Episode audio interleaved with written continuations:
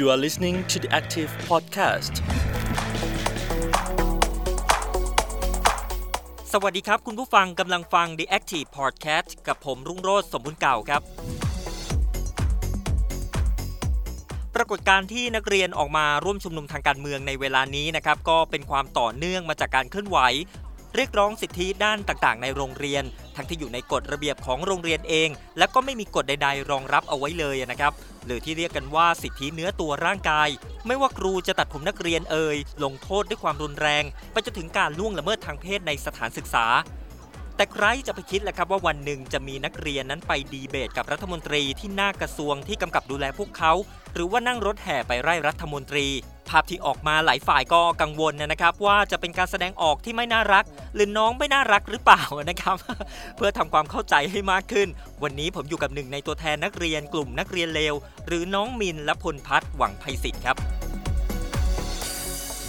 สวัสดีครับมินก่อนจะไปเริ่มคำถามประเด็นที่เราจะมาพูดคุยกันในวันนี้เนาะตอนนี้มันมีแบบในโลกออนไลน์เนี่ยตั้งคำถามหรือว่า หรือว่าแบบเหมือนแซวนั่นแหละว่าสรุปแล้วเนี่ยที่ออกมาเคลื่อนไหวหลาย ๆ ครั้งเนี่ยมินได้ไปโรงเรียนบ้างหรือยังก็จริง ๆ ปัจจุบันมินมินไม่ได้เรียนในโรงเรียนไม่ได้เรียนในระบบโรงเรียนปกติเนาะมินเรียนโฮมสคูลอยู่ที่บ้านนะครับ ก็เรียนชั้นม .6 ครับผมแต่ว่ามินก็เคยเรียนโรงเรียนมาก่อน ก่อนที่จะออกมาเรียนโฮมสคูลด้วยครับอันเนี้ยเป็นที่สิ่งที่พี่สงสัยแล้วก็หลายคนก็น่าสงสัยว่าเรียนโฮมสคูลแล้วเนี่ยแต่ว่าออกมาเคลื่อนไหวในเรื่องของระบบ การศึกษาการเรียนในระบบอะตรงนี้เราจะไปเข้าใจปัญหาตรงนี้ได้ยังไง ก็อย่างที่มินบอกไปเมื่อกี้ว่ามินเคยเรียนในโรงเรียนมาก่อนทำให้มินเห็นปัญหา แล้วก็จุดเริ่มต้นที่มินออกมาอ่ามาพูดถึงเรื่องพวกนี้ก็เพราะว่ามินเคยเจอมันในโรงเรียน แล้วมินก็เลือกที่จะออกมาพูดถึงเรื่องพวกนั้น มากกว่าการอยู่ในนั้นแล้วพูดไปเรื่อยๆเพราะว่ามินรู้สึกว่าการอยู่ในนั้นมันคือการถูกกดทับ รูปแบบหนึ่งที่ทำให้เราไม่สามารถส่งเสียงของเราได้ออกมาดังมากพอ ประเด็นตอนนั้นเป็นเรื่องอะไรที่เรารู้สึกว่ามันต้องออกมาเคลื่อนไหวอะไรเงี้ยก็มีค่อนข้างเยอะหลายอย่าง แต่ว่าเรื่องเรื่องหลักจริง ๆ ที่ทำให้มินออกมาอยู่ตรงนี้ก็คือเรื่องทรงผมนักเรียนอืมตอนนั้นม .4 เข้าไปเรียนเป็นปีแรก แล้วก็เจอกฎระเบียบทรงผมที่เราคาดหวังว่ามันน่าจะไม่มีแล้ว เพราะว่าก่อนหน้านั้นเราก็เรียนโฮมสคูลมาก่อนตอนม .1 ม .2 ม .3 แล้วเราม .4 ตัดสินใจกลับเข้าไปเรียนโรงเรียน ไม่ได้คาดคิดมาก่อนเลยว่า ในโรงเรียนมันจะยังมีอะไรแบบนี้อยู่ แล้วสุดท้ายเราก็ไปเจอแล้วเราก็รู้สึกว่ามันไม่ไม่ควรมีอะเราก็เลยเริ่มที่จะศึกษาหาข้อมูลว่าจริง ๆ แล้วเนี่ยมันมันควรมีหรือเปล่าแล้วมันมีความชอบธรรมที่จะดำรงอยู่หรือเปล่า แล้วสุดท้ายแล้วก็เจอว่าจริง ๆ แล้วเนี่ยกฎระเบียบต่าง ๆ ในประเทศมันไม่ได้เอื้อให้เกิดสิ่งนี้แล้ว มันไม่ได้อนุญาตให้โรงเรียนออกกฎอะไรแบบนี้แล้ว เราก็เริ่มที่จะไป พูดคุยกับคนที่มีอำนาจในโรงเรียน แต่สุดท้ายแล้วมันก็ไม่ประสบผลสำเร็จเราก็เลยเลือกที่จะออกมา แล้วก็มาพูดในสังคมภายนอกครับเราออกมาเคลื่อนไหวในช่วงไหนช่วงเกี่ยวกับเยาวชนปลดแอกในช่วงนั้นไหมหรือว่าจริงๆแล้วเราเคลื่อนไหวในโรงเรียนมาก่อนหน้านั้นอยู่แล้วอามินเริ่มที่จะทำแคมเปญในโรงเรียนเนี่ยตั้งแต่ตอนเรียนอยู่ม .4 แล้ว เราก็มีการแบบล่ารายชื่อให้โรงเรียนเปลี่ยนกฎระเบียบตรงนี้ ทีนี้พอมินลาออกมามินก็เคลื่อนไหวมาโดยตลอด จนมาเป็นนักเรียนเลวตอนประมาณเดือน มิถุนาพฤษภาอะไรประมาณเนี้ยครับ ก็ก่อนก่อนที่จะมีประชาชนปลดแอกรวมตัวกันยังไงอะฮะไปใต้กลุ่มนักเรียนเลวที่มินแบบอยู่ตอนนี้แล้วก็ค่อนข้างมีนักเรียนจากทั่วประเทศค่อนข้างเข้มแข็งเลย เป็นเพื่อนเพื่อนกันอย่างเงี้ยรู้จักกันแล้วก็ชวนกันมาทำอะไรอย่างเงี้ยที่มีความคิดมีอุดมการณ์ตรงกันมากกว่า อย่างเมื่อก่อนเนี่ยเราจะเห็นเรื่องของการเคลื่อนไหวก็จะเป็นการนัดชุมนุมมีเอกสาร แต่ว่าตอนนี้เราเห็นว่ามันมีการตั้งเพจหรือว่าแอคเคาท์ด้วยแบบคณะต่างๆ อะไรเงี้ยมันมาจากไหนครับ อย่างกลุ่มนักเรียนเลวคณะของโรงเรียนนั้นเป็นชื่ออีกแบบหนึ่งอะไรอย่างเงี้ยมินก็ไม่ได้ทราบเหมือนกันว่าแต่ละโรงเรียนอะนักเรียนของเขาอะเริ่มในการจัดตั้งอองค์กรของตัวเองขึ้นมายังไง แต่ว่าในส่วนตัวของมินแล้วมันก็มันก็แค่ Twitter Twitter หนึ่งอะเนาะตอนแรกเป็นแค่ Twitter Account หนึ่งที่ตั้งชื่อว่านักเรียนเลวแล้วก็พยายามที่จะพูดถึงปัญหาต่างๆ ในระบบการศึกษาจนพูดบนโลกออนไลน์ แล้วก็ออกมาพูดบนโลกออฟไลน์ แค่นั้นเองครับ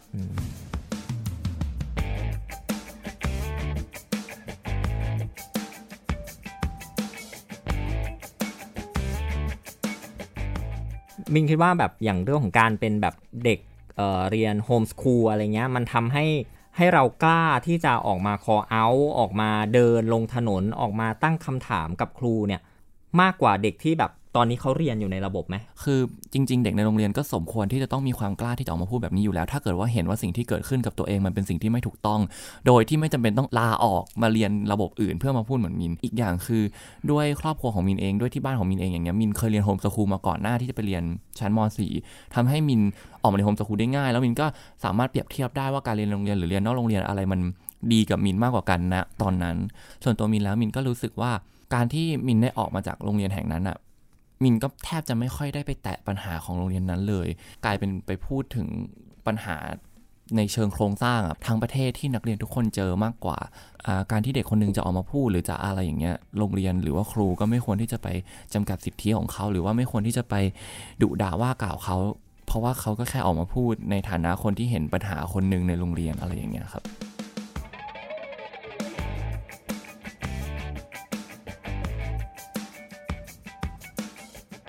การศึกษาต่อในชั้นมหาวิทยาลัยอะไรเงี้ยเราวางแผนไว้หรือยังหรือว่าคิดว่าจะยังเดินอยู่บนเส้นทางของการเรียกร้องสิทธิเสรีภาพในเรื่องของการศึกษาต่อไปถามว่าวางแผนไว้ไหมก็มีวางแผนไว้ แต่ว่าบางทีแผนมันก็อาจจะปรับเปลี่ยนไปเรื่อย ๆ ตามสถานการณ์ที่มันเกิดขึ้นนะครับ ก็ อย่างที่รู้กันอะคือตอนนี้ทุกคนที่ออกมาเรียกร้องออกมาเคลื่อนไหว ทุกคนก็ล้วนต้องเสียสละอะไรมากมายใช่ไหมครับ ต่อให้เป็นคนทำงานเองเขาก็ต้องหยุดงานต้องลางงานอ่าเรื่องส่วนตัวเรื่องการเรียนอะไรอย่างเงี้ยมินก็คงทอดทิ้งไม่ได้ แต่สุดท้ายแล้ว ณเวลาเนี้ยมินออกมาเป็นคนของสังคมแล้ว แล้วมินก็ออกมาพูดแทนนักเรียนอีกหลาย ๆ คน เพราะฉะนั้นถ้าเกิดว่ามิน โฟกัสแต่เรื่องของตัวเองเนี่ยมันอาจจะทำให้มินพูดในเรื่องของทุกๆคนได้ไม่ดีมากพอทำให้ตอนนี้มินก็เลยโฟกัสอยู่แค่เรื่องของสังคมมากกว่า อย่างเพจนักเรียนเลวเนี่ยตอนนี้มีข้อความเข้ามาเกี่ยวกับเรื่องร้องเรียนอะไรเงี้ยถึงแม้ว่ากระทรวงบอกว่าตัวเองมีสูตรรับเรื่องร้องเรียน แล้วก็จะปิดเป็นความลับไม่เปิดเผยว่าใครเป็นคนร้องเรียนขึ้นมาอะไรเงี้ยแต่ในเพจนักเรียนเลวเนี่ยตัวเลขลดลงไหมเขาเปลี่ยนไปร้องกับกระทรวงมากขึ้นไหมจริง ๆ ไม่ได้ลดลงเลยก็ คือเราเรารู้สึกว่ากราฟมันคงที่มาก คือมันจะมีช่วงพีคที่สุดกับช่วงไม่ไม่มาก แต่มันก็จะเมื่อเฉลี่ยแล้วอะ่ะ คือมันก็ไม่ได้รู้สึกว่ามันมีนัยยะสำคัญว่ามันลดลงหรือมากขึ้น สุดท้ายแล้วเนี่ย ภาพจำที่นักเรียนมีต่อกระทรวงศึกษาธิการก็คือยังไม่สามารถไว้ใจเขาได้อยู่ดี คือต่อให้เขามีศูนย์นู่นศูนย์นั่นศูนย์นี่ย้อนกลับไปเลย วิธีแรกที่เขาเริ่มจะใช้ในการรับเรื่องร้องเรียนก็คือสายด่วนการศึกษา 1579 คือเราไม่เห็นว่าทำไมต้องผุดแพลตฟอร์มใหม่ในเมื่อมีแพลตฟอร์มเดิมอยู่แล้ว หรือว่าแพลตฟอร์มนั้นมันไม่มีประสิทธิภาพมากพอหรือเปล่าถึงต้องพยายามที่จะผุดอะไรใหม่ ๆ ขึ้นมาขนาดนั้น มินเองก็เคยใช้บริการ แล้วก็เพื่อนๆมินหลาย ๆ คนก็เคยใช้บริการหรือแม้แต่ตอนที่ทำงานในนักเรียนเลวเนี่ยก็เคยใช้บริการเขาในการที่จะถามปัญหาต่าง ๆ ที่เรายังไม่รู้หรือว่าเราต้องการคำตอบ สิ่งที่ได้รับเนี่ยมากกว่า 80%ก็คือ พนักงานที่รับสายไม่มีความ friendly กับนักเรียนเลย ถ้าให้พูดระหว่าง call center ของอผู้ให้บริการสัญญาณโทรศัพท์อย่างเงี้ยยังดีกว่าอีก สุดท้ายนักเรียนก็จะไม่อยากไปใช้ แล้วต่อให้เขาจะผุดแพลตฟอร์มขึ้นมาอีกกี่ล้านประเภท ให้ร้องเรียนอย่างเงี้ยก็คงไม่มีใครอยากจะใช้ ถ้าเกิดว่าเขายังพบว่าเจ้าหน้าที่ของกระทรวงศึกษาธิการยัง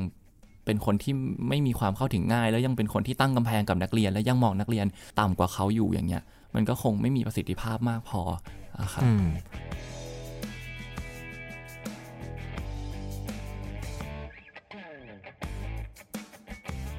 คิดว่าช่องทางการรับเรื่องร้องเรียนของกระทรวงอะไรเงี้ยมันไม่ตอบโจทย์กับความต้องการ หรือว่าข้อเรียกร้องของนักเรียนอะไรเงี้ยมินคิดว่านอกจากเราจะเดินทางไปที่กระทรวงไปแบบดีเบต หรือว่าไปยื่นข้อเรียกร้องแล้วว่าหน่วยงานไหนหรือว่าใครอะไรเงี้ยมันจะสามารถ ตั้งศูนย์ตั้งอะไรข้อเรียกร้องที่ได้ดีมากกว่าที่กระทรวงทำไหมฮะมิน มันเป็นความรับผิดชอบของกระทรวงศึกษาธิการ คือผมก็ไม่อยากจะไปยื่นหมูยื่นแมวให้เขาอะนะครับว่าถ้าเกิดว่าเขาไม่มีความสามารถที่จะทำแล้วต้องให้หน่วยงานอื่นมาทำนี่ผมคิดว่าเขาควรจะต้องพิจารณาตัวเองอย่างหนักเลยอะครับ ที่เขาไม่สามารถทำได้ดีเท่ากับหน่วยงานอื่น อือย่างย้อนไปกลับไปเมื่อวันที่ 5 กันยา เราก็ไปยื่นสามข้อเรียกร้องหนึ่งเงื่อนไขเนี่ยน่าจะไม่ถึง 1 เดือนดีเนาะทำไมเราถึงแบบทวงการบ้านกับรัฐมนตรี เร็วจังเลยอะคือถ้าเกิดว่าพี่เป็นคนที่ยังอยู่ในโรงเรียน หรือคนที่ฟังอยู่ตอนนี้ยังอยู่ในโรงเรียนนี่ไม่เรียกว่าเร็วเลยนะครับ 28 วันที่เด็กคนหนึ่งต้องถูกตี ถูกตัดผม ถูกทำร้ายร่างกาย ถูกละเมิดสิทธิ์ในโรงเรียนทุก ๆ วันตลอด 28 วันนี่ไม่เรียกว่าเร็วนะครับ ต่อให้แค่ 1 วันน่ะก็ถือว่าช้าแล้ว เด็กคนหนึงต้องเจออะไรมากมายในโรงเรียน โดยที่กระทรวงศึกษาธิการไม่คิดที่จะมาดูแลหรือแก้ไขเลยอะ มันมันไม่มีคำว่าเร็วเกินไปในบริบทนี้เลย คือ แค่มันเกิดขึ้นแล้วเราต้องเป็นคนออกไปพูดอะนี่ก็ถือว่าช้าแล้วเพราะกระทรวงศึกษาธิการมีหน้าที่ที่จะต้องกำกับดูแลไม่ให้สิ่งนั้นเกิดขึ้นตั้งแต่แรก แต่การที่เราต้องออกมาพูด มันมันแปลว่าเขาไม่สามารถที่จะป้องกันไม่ให้มันเกิดขึ้นได้แต่ตั้งแต่แรกอยู่แล้ว นี่เลยไม่เรียกว่าเร็วไปนี่คือเรียกว่าช้าไปมาก ๆ เลยด้วยซ้ำครับ อืถ้าให้เช็คลิสต์เลยเนะครับมินตาม 3 ข้อเรียกร้องเนี่ยข้อ 1 ข้อ 2 ข้อ 3เนี่ยตอนนี้มีอะไรที่คืบหน้าอยู่กับที่แล้วก็ถอยหลังบ้างครับมิน อะไรที่คืบหน้าหรืออยู่กับที่หรือถอยหลัง ไม่มีอะไรที่คืบหน้าเลยครับ แล้วก็อยู่กับที่ก็มีบ้าง แล้วก็ถอยหลังนี้ค่อนข้างจะเยอะ คืออย่างที่เรารู้กันว่ากระทรวงศึกษาธิการเป็นหน่วยงานที่มีบุคลากรเยอะ ก็คือมีทั้งครู มีทั้งบุคลากรทางการศึกษาที่กระจายอยู่ตามโรงเรียนต่างๆ ซึ่งปัญหาหลักๆ เลยที่ทำให้นักเรียนออกมาพูดถึงเนี่ยก็คือการที่หน่วยงานส่วนกลางคือกระทรวงศึกษาธิการไม่สามารถควบคุมบุคลากรที่กระจายไปอยู่ตามโรงเรียนต่างๆ ทั่วประเทศได้ กระทรวงศึกษาธิการพูดแบบหนึ่งแต่ว่าโรงเรียนต่างๆ พูดอีกแบบหนึ่งเนี่ยเป็นปัญหาหลักเลยที่กระทรวงศึกษาธิการไม่ยอมที่จะสังคายนาตัวเองให้มันดีขึ้น ผมคิดว่าถ้าเกิดว่าปัญหาตรงนี้ได้รับการแก้ไข ปัญหาอื่นน่ะน่าจะน่าจะดีขึ้นตามมา มินพูดบนเวทีวันที่ 5 ว่าเอ่อในเรื่องของเอาส่งคนลงไปตรวจสอบประเมินคุณภาพ โรงเรียนเอ่อสีขาวสีฟ้าสีแดงอะไรเงี้ยทำได้ แต่ว่าส่งไปตรวจสอบเชิงลุกเนี่ยยังไม่เกิดขึ้น หลังจากเวทีวันนั้นมีเกิดขึ้นบ้างหรือยังยังครับ คือไอสิ่งที่มินพูดวันนั้นบนเวทีอะมินเคยพูดมาก่อนแล้ว ในห้องประชุมปิดในกระทรวงศึกษาธิการ คุยกับตัวแทนเจ้าหน้าที่จากสำนักนิติการ มินเป็นคนเสนอเขาเลยว่าทำไมถึงไม่ไม่ส่งคนลงไปตรวจสอบ สิ่งที่เขาตอบมินก็คือว่าทำไม่ได้ เพราะว่าเจ้าหน้าที่เรามีไม่เพียงพอโรงเรียนมีเป็นหลายหมื่นโรงเรียนจะทำได้ยังไงเขาพูดอย่างนี้ เพราะฉะนั้นมินก็เลยไม่ได้คิดว่ากระทรวงศึกษาธิการจะตอบรับกับวิธีการนี้ แต่มันก็ยังมีความย้อนแย้งที่เขาก็ต้องตอบสังคมอยู่เหมือนกันว่าทำไมถึงประเมินโรงเรียนคุณธรรม โรงเรียนปลอดขยะ โรงเรียนดีเด่น นักเรียนดีเด่น อะไรก็ไม่รู้อะปีหนึ่งประเมินเก่งมาก แทบจะทุกสัปดาห์เลยอะทำไมถึงทำได้ มีคนมาประเมินเก่งมาก แต่ลงไปตรวจสอบว่าโรงเรียนนี้ทำตามนโยบายของกระทรวงศึกษาธิการหรือเปล่าทำไม่ได้ สุดท้ายแล้วเขาต้องตอบคำถามตรงนี้ให้ได้ว่า เพราะอะไรทำไม อันนี้ทำได้ อีกอันหนึ่งถึงทำไม่ได้ครับ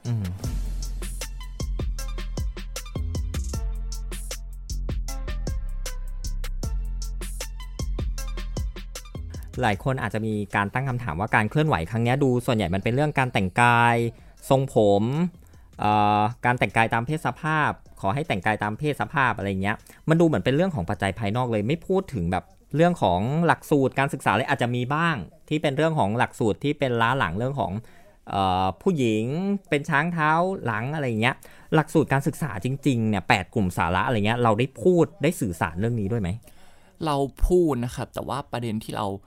เราไม่ได้ยกมันขึ้นมาพูดบ่อยขนาดนั้น เพราะว่าเรารู้สึกว่ากับไอ้แค่ปัญหาเรื่องรูปลักษณ์ภายนอกอะกระทรวงศึกษาธิการยังไม่สามารถก้าวข้ามปัญหาตรงนี้ไปได้เลย ยังยึดติดอยู่กับรูปลักษณ์ภายนอกภายนอกของนักเรียนเลย แล้วผมก็เลยไม่รู้สึกว่าการที่เขามีทัศนคติแบบนี้เขาจะสามารถที่จะนำพาหลักสูตร หรือว่าระบบการศึกษาไปได้ไกลขนาดไหน เพราะว่าก็ยังเป็นแบบนี้กันอยู่อะครับอืมอะอย่างตอนเนี้ยรู้สึกว่าตั้งแต่หลังจากเวทีวันที่ 5 ใช่ไหมมิน แล้วก็ปลายเดือนที่ผ่านมาเรื่องของ รถแห่ไปไล่รัฐมนตรีอะไรเงี้ยวันนั้นบรรยากาศเป็นยังไงบ้าง แล้วก็ปลายทางของขบวนน่ะมันได้ความคืบหน้าอะไรบ้าง ก็ไม่ได้อะไรครับ ผมเคยให้สัมภาษณ์ไว้หลายรอบแล้วว่าผมหมดหวังกับ กับกระทรวงศึกษาธิการชุดนี้มาก คือเราทำทุกวิถีทางที่คนคนหนึ่งจะทำได้ นี่ถ้าเกิดว่าย้อนกลับไปตอนก่อตั้งนักเรียนเลวใหม่ ๆ ก่อตั้งในช่วงก่อนเปิดเทอมอะ สิ่งที่เราพยายามจะทำที่สุดเลย ก็คือเราต้องการให้กระทรวงศึกษาธิการเนี่ยคุ้มครองไม่ให้นักเรียนคนไหนถูกกล้อนผมอีกเลย เมื่อเปิดเทอมมา เราพยายามทำทุกอย่างให้ทันก่อนวันเปิดเทอมวันแรกอะแต่เราไม่ได้อะไรเลย เราเราเราไม่สามารถทำได้แล้วตอนนั้นเรารู้สึกผิดหวังมากพอเปิดเทอมมานักเรียนก็ถูกก้อนผมถูกตัดผมอยู่เหมือนเดิม ทีนี้เราก็เลยไม่ได้คาดหวังว่า ในช่วงเวลาเนี้ยเขาจะสามารถที่จะแก้ไขหรือสามารถตอบรับหรือทำตามข้อเรียกร้องของเราได้เลย ถ้าให้เปรียบเทียบเนาะเหมือนคนกำลังแบบ จะเลิกกันอะไรเงี้ย มันจะมีทางไหนที่พูดเพื่อที่จะแบบหรือว่าแสดงออกเพื่อที่จะอะให้ความสัมพันธ์เนี้ยมันคงยังคงอยู่โดยที่ไม่เลิกกันไปเลยอะไรเงี้ยมีไหมมีไหมนิ่ง ผมคิดว่าไม่มีแล้วแหละ คือเราเราทำมาทุกทางแล้วนะ คือเราเป็นฝ่ายง้อมาตลอดนะ ไม่ใช่เขานะ คือเราทั้งยื่นหนังสือเอยเข้าไปคุยเอยเนี่ยจัดเวทีดีเบตให้เลยเชิญขึ้นมาเนี่ยอยากพูดก็ให้ขึ้นมาพูดทำทุกอย่างให้เขาได้มีซีนให้เขาได้พูด ให้เขาได้ รับปากกับนักเรียนว่าจะทำแต่สิ่งที่มันเกิดขึ้นอะมันไม่เป็นแบบนั้น คือถ้าเกิดว่าไม่ได้หลับตาไม่ได้หูหนวกตาบอดหรือว่าฟังแต่ข่าวที่มันเป็นของรัฐบาลอะก็คงจะเห็นเห็นกันอยู่ว่าสิ่งที่มันเกิดขึ้นในโรงเรียนอะมันยังเกิดขึ้นอยู่เหมือนเดิม ไม่ได้ลดน้อยลงและซ้ำยังเพิ่มมากขึ้นกว่าเดิมด้วยซ้ำเพราะฉะนั้นเนี่ยถ้าจะมีวิธีไหนที่เขาจะอยู่ในตำแหน่งนี้ต่อไปได้ ก็คือดำเนินการตามข้อเรียกร้องของนักเรียนที่สรุปออกมาแล้วก็คือ 3 ข้อ เพื่อที่หนึ่งเงื่อนไขนั้นจะได้ไม่เกิดขึ้นอืมนะครับครับ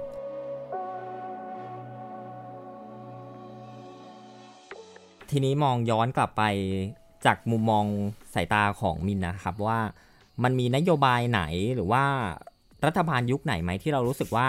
ช่วงนั้นวงการศึกษามันแบบ colorful ดีจังเลยอะไรเงี้ยไม่มีรัฐมนตรีกระทรวงศึกษาธิการยุคไหนที่ทำให้การศึกษาไทยดีขึ้นจากพลิกหน้ามือเป็นหลังมือ มันก็จะมีแบบนิดๆหน่อยๆ อาจจะแบบอากาพุ่งสูงขึ้นนิดนึง แต่สุดท้ายแล้วมันก็ดิ่งลงมาเหมือนเดิม เพราะว่าจริงๆ มินมองว่ากระทรวงศึกษาธิการมีปัญหาที่ระบบ ค่อนข้างเยอะ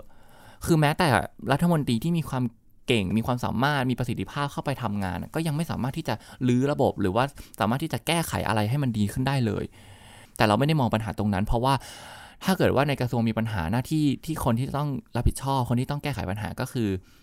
อบุคลากรในนั้นเป็นเรื่องของรัฐมนตรีที่เขาต้องจัดการ ซึ่งปัญหาตรงนั้นน่ะ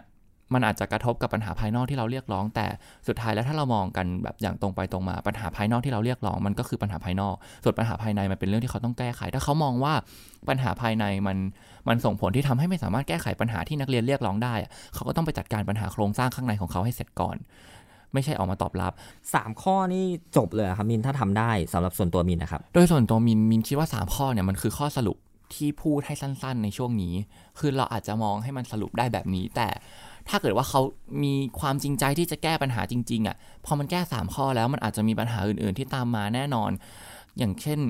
อ่าในตัวข้อที่ 3 เองที่เป็นเรื่องของการปฏิรูปการศึกษาเนี่ยคือการปฏิรูปการศึกษาเป็นการปฏิรูปที่ค่อนข้างที่จะหลายด้านมากๆ ไม่ว่าจะเป็นการปฏิรูป ระบบการคัดเลือกครู ระบบการจ่ายเงินเดือนครู วิทยาฐานะของครูที่ทำให้ครูไม่มีประสิทธิภาพ เมื่อมีวิทยาฐานะที่สูงขึ้น หรือแม้แต่เรื่องของหลักสูตรการศึกษาแปดสาระกลุ่มการเรียนรู้ที่อาจจะต้องเปลี่ยนให้มันเป็นการเรียนรู้เบสออนอาชีพหรือเปล่าอะไรอย่างเงี้ยหรือแม้แต่เรื่องของอาเวลาเรียน หรือแม้แต่เรื่องของการอ่า พฤติกรรมของครูในโรงเรียน อะไรพวกเนี้ยคือมันก็จะมีเรื่องยิบย่อยมากมายไปหมด เรามองว่าถ้ากระทรวงศึกษาธิการมีความตั้งใจที่จะแก้ไขปัญหานี้จริง ๆอะเขาก็จะต้องมารับฟังเสียงนักเรียนอีกทีหนึ่งอืมนะครับว่านักเรียนเจอปัญหาอะไรบ้างครับตอนนี้มันก็มีความพยายามของกลุ่มครูบางคน หรือว่าการเรียกร้องในส่วนของตัวเองอย่างเช่น ศึกษานิเทศในพื้นที่เขตการศึกษาต่างๆเนี่ยพยายามที่จะเป็นตัวกลางในการรับเรื่องร้องเรียน แล้วก็ เข้าไปจี้ในโรงเรียนต่างๆ ในพื้นที่การศึกษาของตัวเองเนี่ยคิดว่าสุดท้ายแล้วมันจะเหมือนช่องทางของกระทรวงที่มันล้มเหลวเหมือนที่มินบอกนะครับส่วนตัวมินมินก็เพิ่งรู้เหมือนกันจากที่พี่พูดเมื่อกี้ว่ามีอะไรแบบนี้อืมอะสุดท้ายแล้วมันก็คือเป็นเรื่องของการที่นักเรียนทั้งหมดอะไม่ได้รู้ถึงโดยทั่วกัน แล้วเขารู้หรือเปล่าว่ามันมีกระบวนการตรงนี้อยู่ แต่สิ่งที่มันควรมีมากกว่านั้นก็คือการระงับยับยั้งไม่ให้เหตุการณ์นั้น มันเกิดขึ้นตั้งแต่ต้น เป็นการแก้ปัญหาให้ตรงจุด แล้วต้องมีการประเมินมีการเก็บสถิติ โรงเรียนทั่วประเทศเลยว่า หลังจากที่เราออกมาตรการแบบนี้ไปเนี่ยสามารถป้องกันไม่ให้เหตุการณ์นี้มันเกิดขึ้นได้มากน้อยแค่ไหน แต่ละปีแต่ละปีมันลดน้อยลงแค่ไหน มันต้องออกมาเป็นแบบนี้เพื่อให้เห็นว่าจริง ๆ แล้วกระทรวงศึกษาธิการเนี่ยพยายามที่จะแก้ปัญหาที่ต้นต่ออพยายามแก้ปัญหาตั้งแต่แรกไม่ให้ปัญหานั้นเกิดขึ้น และคุณมีความสามารถที่จะแก้ปัญหาตั้งแต่แรกได้ ก็ไม่จำเป็นต้องไปนั่งแก้ปัญหาที่ปลายเหตุเลยอะครับอืมอย่างในเรื่องของบุคลากรทางการศึกษาเองมิน เห็นใจหรือว่ามองเห็นว่าเขาก็เองก็ทนทุกข์กับระบบการศึกษาอะไรอย่างเงี้ยบ้างไหมครับ คือส่วนตัวมันก็จะมี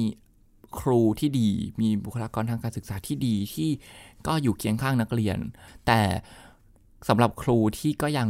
ยึดติดอยู่กับการการใช้อำนาจ พอกระทรวงให้อำนาจมาก็ยังยึดติดกับการใช้อำนาจอยู่เราก็เห็นว่าครูพวกนั้นเนี่ยสมควรที่จะต้องได้รับการคัดเลือกใหม่หรือเปล่า สมควรที่จะต้องได้รับการประเมินใหม่หรือเปล่า เพราะว่า ถ้าเกิดว่าครูไม่สามารถรักษาระเบียบวินัยที่กระทรวงศึกษาธิการมอบหมายมาให้เนี่ย ผมก็ไม่คิดว่าครูจะสามารถไปสั่งสอนเด็กให้มีคุณภาพและเติบโตไปในสังคมไทยได้อย่างมีคุณภาพอะครับ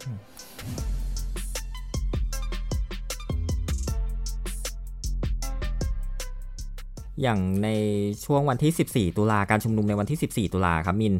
มินก็ไปเหมือนแสดงจุดยืนว่าจะเป็นส่วนหนึ่งในการร่วมชุมนุมในวันนั้นด้วยเนาะ หมายถึงว่าเราจะยังคงทำงานเคลื่อนไหวด้านการศึกษาหรือหรือว่าจะยกระดับ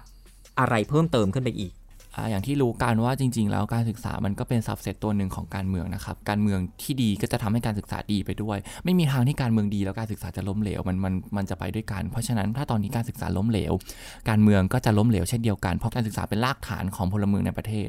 ทุกอย่างมันไปด้วยกันหมดอะครับ กังวลไหมว่าแบบมุมมอง ภาพลักษณ์เดิมของกลุ่มนักเรียนเลวที่เคลื่อนไหวในเรื่องการศึกษา มันจะแบบถูกมองไปเรื่องของการเมืองเรียกร้องประชาธิปไตย แล้วการเรียนจะไปอยู่ตรงไหนอะไรเงี้ย ต่อต่อให้ถูกมองอีกแบบหนึ่งมินก็ไม่ได้รู้สึกว่ามันมันเป็นข้อเสียยังไง เพราะว่าตามกฎระเบียบของกระทรวงศึกษาธิการเองก็ระบุไว้ชัดเจนว่าโรงเรียนทุกโรงเรียนที่ก่อตั้งขึ้นในประเทศไทย จะต้องเป็นโรงเรียนที่ดำเนินการภายใต้ระบอบประชาธิปไตย การที่นักเรียนออกมาเรียกร้องประชาธิปไตย หรือการที่ประชาชนออกมาพูดถึงประชาธิปไตยในประเทศที่รัฐธรรมนูญเขียนไว้ว่า เป็นประเทศที่ปกครองด้วยระบอบประชาธิปไตย มันไม่น่าจะใช่สิ่งผิดหรือเป็นสิ่งที่นกาทีฟหรือเป็นสิ่งที่ควรมองในด้านลบขนาดนั้นเลย คือมันเป็นเรื่องที่ถูกต้องแล้วหรือเปล่าทำไมสังคมถึงย้อนแย้งแล้วจะมองว่ามันเป็นด้านลบขนาดนั้นนะครับมินมองว่ามันมีประสบการณ์อะไรของผู้ใหญ่ เรียนรู้จากอดีตและปัจจุบันเนี่ยมันดีขึ้นอะไรเงี้ยมุมมองจากผู้ใหญ่ผ่านสายตาของเราอะมีไหมอาการที่บอกว่าการเมืองมันไม่ใช่เรื่องของทุกคนเนี่ยมันเป็นมันเป็นอ่าตะกะที่ค่อนข้างที่จะผิด เพราะว่าการเมืองอะมันไม่ใช่เรื่องที่ผู้ใหญ่เข้าใจเหมือนกับแตะก่อนแล้ว ผู้ใหญ่อาจจะเข้าใจว่าการเมืองคือการไปแย่งเก้าอี้ หาเสียงในสภา หรือการเลือกตั้งเขาจะมองเป็นภาพ เรื่องของนักการเมืองอย่างเดียว ให้พูดถึงการเมืองจริงๆเนี่ยการเมืองมันมีอะไรที่กว้างกว่านั้นเยอะ การเมืองเป็นเรื่องของการศึกษา การเมืองเป็นเรื่องของระบบสาธารณสุข การเมืองเป็นเรื่องของสาธารณูปโภคขั้นพื้นฐาน การเมืองเป็นเรื่องของรัฐสวัสดิการ การเมืองเป็นทุกอย่างที่รัฐจัดหาให้ที่เอาภาษีประชาชนไปใช้นั่นคือการเมืองทั้งนั้น เพราะฉะนั้นเนี่ยถ้าจะพูดว่าการเมืองไม่ใช่เรื่องของทุกคนน่ะแปลว่าคนคนนั้นน่ะไม่ได้ใช้อะไรจากภาษีของประชาชนเลยหรือเปล่า หรือคนคนนั้นไม่ได้เสียภาษีเลยหรือเปล่า ถ้าเกิดว่าจะบอกว่าการเมืองไม่ใช่เรื่องของคนคนนั้นคุณไม่มีสิทธิ์ที่จะมาบอกว่า การเมืองไม่ใช่เรื่องของใครบางคน ถ้าเกิดว่า คนคนนั้นเขาก็จ่ายภาษีเหมือนคุณอะคุณมีสิทธิ์ไปบอกแล้วว่าการเมืองไม่ใช่เรื่องของคุณนะ เพราะว่าคุณไม่ได้จ่ายภาษีคนเดียวนี่ภาษีไม่ใช่ของคุณคนเดียวเออถ้าเกิดว่าภาษีของประเทศไทยเป็นของบุคคลแค่บุคคลเดียวอะ เขาก็มีสิทธิ์ที่จะพูดว่าการเมืองไม่ใช่เรื่องของคนอื่น เพราะว่าเขาเป็นคนจ่ายเงิน เพื่อให้รัฐทำตามสิ่งที่เขาต้องการอยู่แล้วนั่นเป็นเรื่องปกติ แต่ทุกคนเป็นคนจ่ายเงินเหมือนกัน การเมืองก็จะเป็นเรื่องของคนที่จ่ายเงิน เพราะคนที่จ่ายเงินเป็นเจ้าของประเทศนี้ที่แท้จริงนะครับ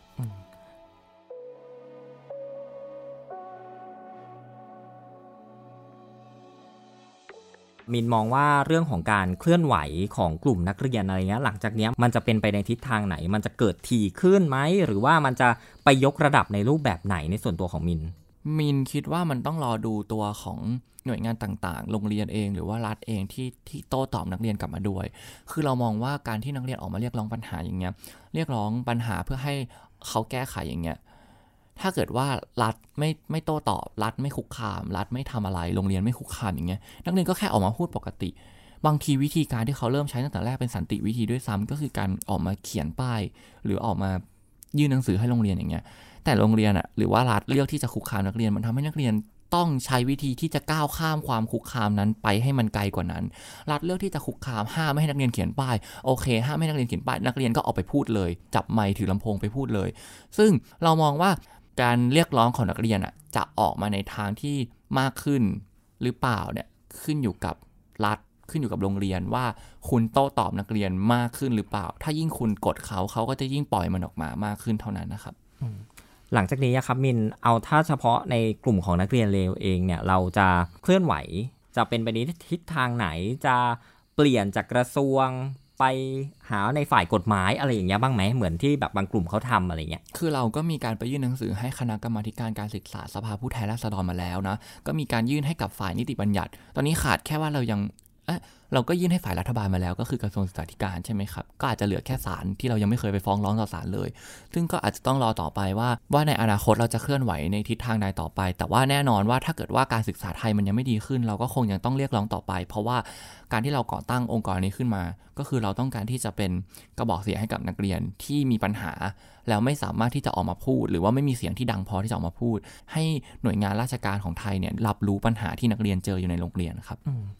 สมมติว่ามีการลาออกเกิดขึ้น อย่างที่เป็นเงื่อนไขหนึ่งเงื่อนไขของกลุ่มนักเรียนเลวครับมินมินคิดว่ามันจะแบบคนที่เข้ามาดำรงตำแหน่งอะไรเงี้ยมันจะแก้ปัญหาได้ทันทีไหมหรือว่า เราก็ยังคงคิดว่ามันยังต้องใช้เวลาอะไรกับ การศึกษาไทยอีกอะไรจะแก้ปัญหาได้ทันทีไหมหรือไม่ทันทีเนี่ยผมคิดว่าต้องถามรัฐมนตรีคนถัดไปเนี่ยเพราะว่าผมไม่ได้เป็นคนแก้ปัญหา ถ้าเกิดว่าเขาสามารถทำได้เขาก็จะตอบรับว่าทำได้ทันที แล้วเราก็มารอดูผลลัพธ์กันอีกที ถ้าเขาทำไม่ได้เขาก็คงไม่ตอบรับ หรืออาจจะตอบรับไปก่อน อันนี้เราก็ไม่รู้คำถามคำถามที่ว่าจะใช้เวลานานเท่าไหร่อะไรอย่างเงี้ยในการแก้ปัญหา ผมคิดว่าต้องถามคนที่มีหน้าที่แก้ปัญหานะครับ สัดส่วนของนักเรียนเนี่ยที่ถ้าสมมติว่าจะเข้าไปอยู่ในคณะกรรมการอะไรสักอย่างอะไรเงี้ยตอนนี้พี่ไม่แน่ใจว่าสัดส่วนมันเป็นยังไงเรา เราได้เข้าไปนั่งอะไรเงี้ยเยอะมากน้อยแค่ไหน ในปัจจุบันยังไม่มีแบบชัดเจน ขนาดนั้นว่ามีนักเรียนเข้าไปอยู่ในคณะกรรมการต่างๆ แม้แต่คณะกรรมการที่เป็นคนออกระเบียบทรงผมนักเรียนปี 63เนี่ยยังไม่มีนักเรียนเลยปลัดกระทรวงศึกษาธิการซึ่งเกษียณไปแล้วเนี่ยเคยถูกพวกเราจี้ถามว่ามีนักเรียนอยู่ในคณะกรรมการนั้นหรือเปล่าคำตอบก็คือไม่มี แต่ เอาผู้ใหญ่หน้าไหนที่ไหนก็ไม่รู้มานั่งบังคับ ให้นักเรียนต้องตัดผมตามทรงที่ผู้ใหญ่ตรงนั้นต้องการนะ ต้องให้นักเรียนเป็นแบบนั้นต้องให้นักเรียนเป็นแบบนี้ แต่ไม่มีนักเรียนอยู่ในนั้นเลย ก็คือกระทรวงศึกษาธิการไม่เคยเห็นหัวนักเรียนตั้งแต่แรกอยู่แล้ว เพราะฉะนั้นต่อให้เขาจะเอานักเรียนเข้าไปทีหลังนอกจากเนี้ยก็ต้องมารอดูอีกทีว่าเอานักเรียนเข้าไป เพื่อทำให้ภาพลักษณ์กระทรวงศึกษาธิการดูดีขึ้น หรือเพื่อต้องการที่จะรับฟังเสียงของนักเรียนจริง ๆ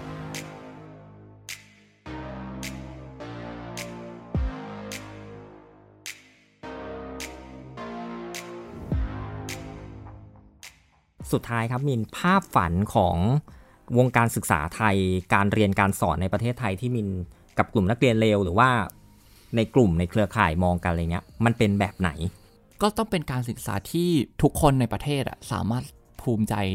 ในระบบการศึกษาของประเทศนี้ได้ เป็นการศึกษาที่ทัดเทียมกับประเทศอื่น ๆ อย่างที่เรารู้กันนี่มันปี 2020 แล้วถ้าเราเกิดว่าเรามองโลกนี้ให้กว้างขึ้นอะ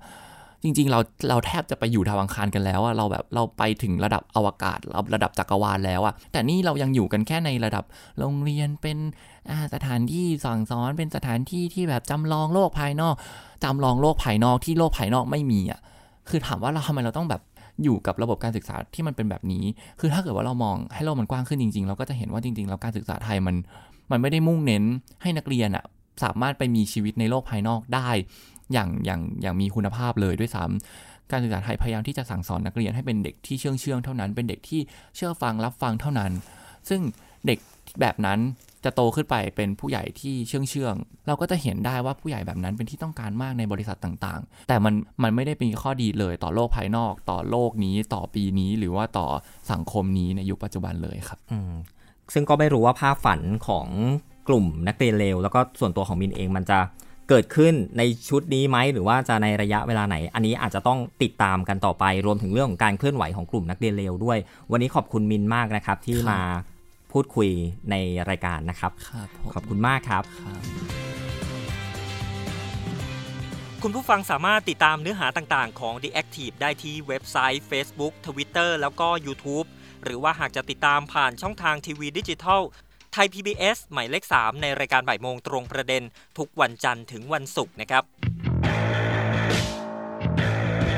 You are listening to the Active Podcast.